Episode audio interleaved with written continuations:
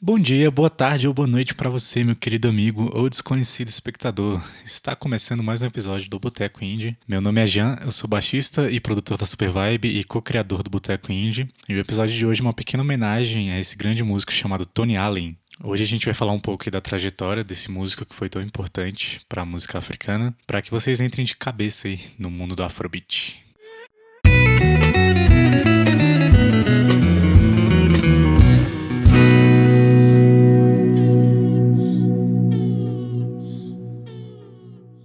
Então, o que me motivou a gravar esse episódio foi o lançamento do single do Gorillaz chamado How Far, que teve a parceria com Tony Allen, que também já foi baterista de alguns projetos do Damon Albarn. Essa música também tem a colaboração do rapper Skepta e foi um feat que originalmente faz parte né, da, da Song Machine, que é o projeto do Gorillaz, que é a série e tal, que eles estão lançando no YouTube. Dessa vez eles adiantaram o lançamento dessa música em virtude do falecimento do Tony Allen, né, que aconteceu dia 30 do, do mês passado, de abril, né, de 2020. E eles lançaram essa música antes do tempo como uma forma de homenagem ao músico nigeriano. Mas enfim, né? Vamos falar dessas parcerias um pouco mais pra frente. Por agora vamos falar um pouco da história do Tony Allen em si, né?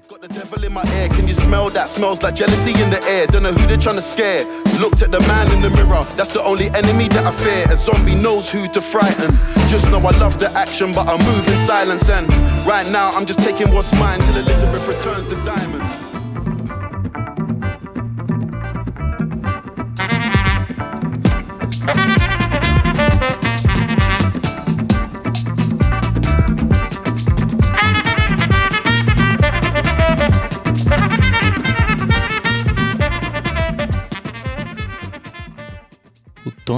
Ele é um músico nigeriano, né? Baterista, é autodidata, então ele aprendeu a tocar bateria sozinho, né? A gente pode dizer que um pouco tardiamente, né? Porque ele começou a tocar bateria aos 18 anos de idade. E isso não impediu que ele se tornasse um dos maiores bateristas do mundo, né? Inclusive, ele já foi listado em várias dessas listas, né, de melhores bateristas do mundo como um dos melhores. Então, o cara realmente era um dos grandes, né? O Tony Allen, ele ficou muito conhecido por conta da parceria musical com o Fela Kuti, né? Na banda África 70 vou falar em português mesmo para facilitar. Os dois se conheceram no circuito de jazz da nação africana, né? Começaram essa parceria aí e eles são considerados os fundadores do Afrobeat. Ele é descrito como uma combinação de música yorubá, jazz, high life, funk e ritmos africanos e vocais que foram popularizados na década de 70 na África. O termo Afrobeat ele foi cunhado pelo próprio Fela Kuti para descrever aquele som que eles faziam ali na África durante a década de 70 e foi um ritmo que moldou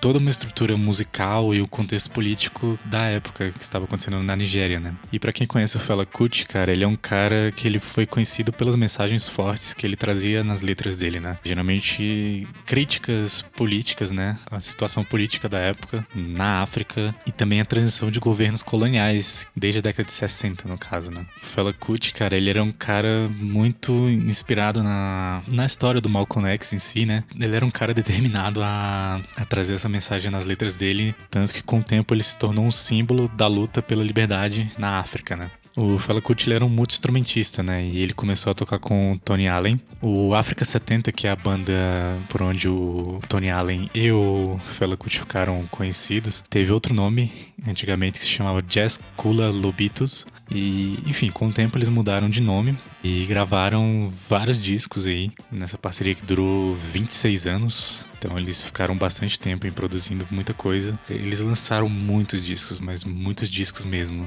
Foram mais ou menos 40 álbuns. Enfim, cara, fica meio difícil falar de todos aqui. Então vou citar alguns aqui que foram os que ficaram mais conhecidos e que são um dos mais importantes, né, para essa fase do Tony. Um deles é o Gentleman de 1973, o Expensive Shit de 1975 e o Zombie de 1976. Esses álbuns eles são meio difíceis de encontrar, né? Até mesmo no Spotify você não acha, mas você acaba achando muita coisa no YouTube ou até mesmo você pode comprar as cópias físicas. É meio difícil de achar, mas assim, vale a pena, saca? Inclusive o Afrobeat, cara, foi um ritmo que ele não chegou muito aqui na, nas Américas, né, então. E ele ficou muito restrito à África, tanto que as únicas bandas que são conhecidas desse movimento aqui é o África 70 mesmo. A maior, a maior parte das outras bandas desse estilo que surgiram na época acabaram se perdendo e a gente não tomou muito conhecimento do, do que rolou. Mas hoje em dia você consegue encontrar alguns álbuns físicos mesmo, temas coletâneas com vários artistas do movimento Afrobeat, incluindo o África 70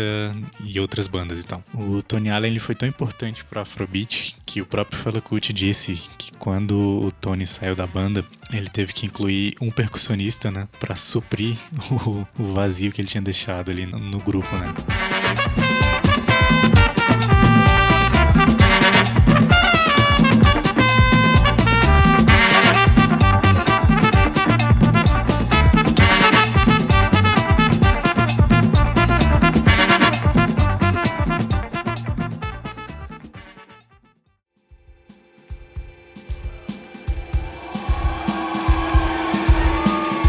Tony Allen.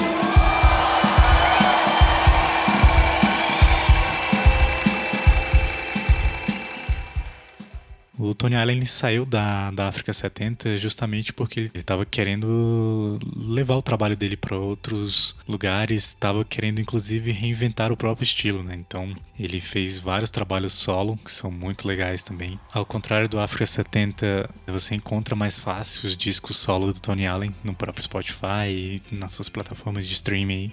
É justamente essa fase solo dele onde tem vários trabalhos muito interessantes da carreira dele. E foi nessa época que ele ficou muito conhecido pelas parcerias que ele fez, né? E o cara já fez parceria até com o Flea do Red Hot Chili Peppers. Também as parcerias mais conhecidas dele, cara, são com Damon Albarn, que é conhecido como vocalista do Gorillaz, do Blur e vários projetos aí. É um desses projetos que é mais conhecido é o The Good, The Bad and The Queen, que é um projeto britânico aí que tem o Damon Albarn como vocalista, tem o ex-baixista do The Clash, o Paul Simonon, e um ex-membro do The Verve, que também foi guitarrista do Blur e do Gorillaz, que é o Simon Tong. Nesse projeto, o Tony, obviamente, tocava bateria, né? Cara, esse projeto ele tem uma sonoridade bem diferente, bem britânica, mas ao mesmo tempo o Tony traz esse ritmo africano que dá um contraponto interessante no som da banda. Sei lá, eu diria até um pouco lo-fi, em termos de gravação, assim, mas que é muito interessante de ver, né? O nome dela, na verdade, seria um, um disco solo do Damon Albarn, né? Com o tempo surgiu o projeto e ele acabou levando esse nome pro nome da banda, né? Um disco interessante para vocês conhecerem esse projeto é o disco homônimo, que é o primeiro disco do, da banda, né, que é de 2007. Enfim, esse disco ele teve a produção do Danger Mouse, ele é mais conhecido como um dos caras da, daquela dupla Gnos Barkley. O Danger Mouse ele é um produtor que já havia trabalhado com Damon Albarn no Gorillaz, né? No segundo álbum deles, que é o Demon Days. E ele também trabalhou nesse projeto. Cara, esse disco ele é muito incrível. O segundo disco, que é o Maryland, ele também é muito legal e ele tem mais composições, assim, dos outros membros da banda, né? Se você quiser escutar mais composições do Tony Allen, escute também o segundo disco desse projeto. O Tony Allen ele também participou de um outro projeto do, do Damon que se chama African Express. Ele é uma iniciativa que foi lançada em 2005. Consiste em várias parcerias né, com vários músicos do continente africano. Né? A ideia desse projeto, enfim, é criar uma aproximação entre esses países ocidentais é, e os países africanos. Né? Ele já tem quatro discos. Tony Allen não participou de todos os discos, mas enfim, cara, ele participou de, de várias coisas aí. Vale dar uma conferida também.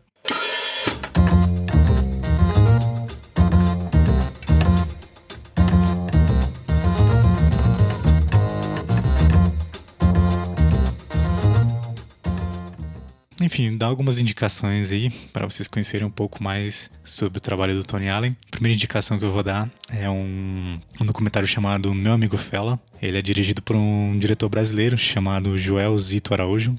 Esse cara ele também dirigiu A Negação do Brasil e As Filhas do Vento. Enfim, cara, esse filme já percorreu vários festivais brasileiros e também no exterior, né? E ele vale muito porque ele conta justamente todo o contexto político, a história do Fela, a história do próprio Afrobeat, né? Então tem muita coisa ali. Acho que inclusive tem participação em entrevistas com o Tony Allen no, no documentário. Se você quer saber sobre Afrobeat, esse documentário ele vai trazer muita coisa mesmo para você, cara. E sem contar que é de um diretor brasileiro, né? Então, mais um motivo aí para vocês assistirem. E a segunda indicação é o próprio The Good, The Bad and The Queen, que é esse projeto do Tony Allen com o Demon Albarn, que é um projeto assim muito rico sonoramente, né? Por se tratar de, também de um supergrupo, né? Então tem várias influências diferentes ali, de vários trabalhos diferentes, cara. Então Caroni, Blur, é, The Clash, The Verve e o Africa 70 num projeto só, saca? Tipo, só pode sair algo interessante daí.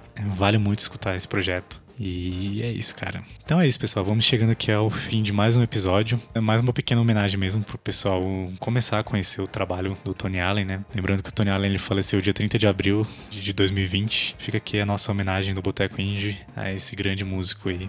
E é isso, galera. Muito obrigado aí por não fazerem a Suzana Vieira. e sigam as nossas redes sociais. No Instagram, nós somos o Boteco Indie Pod. No Twitter e no Facebook é só Boteco Indie mesmo. Sigam também os nossos projetos, o Cientista Perdido e Super Vibe. Muito obrigado por ouvirem até aqui. Valeu e tchau.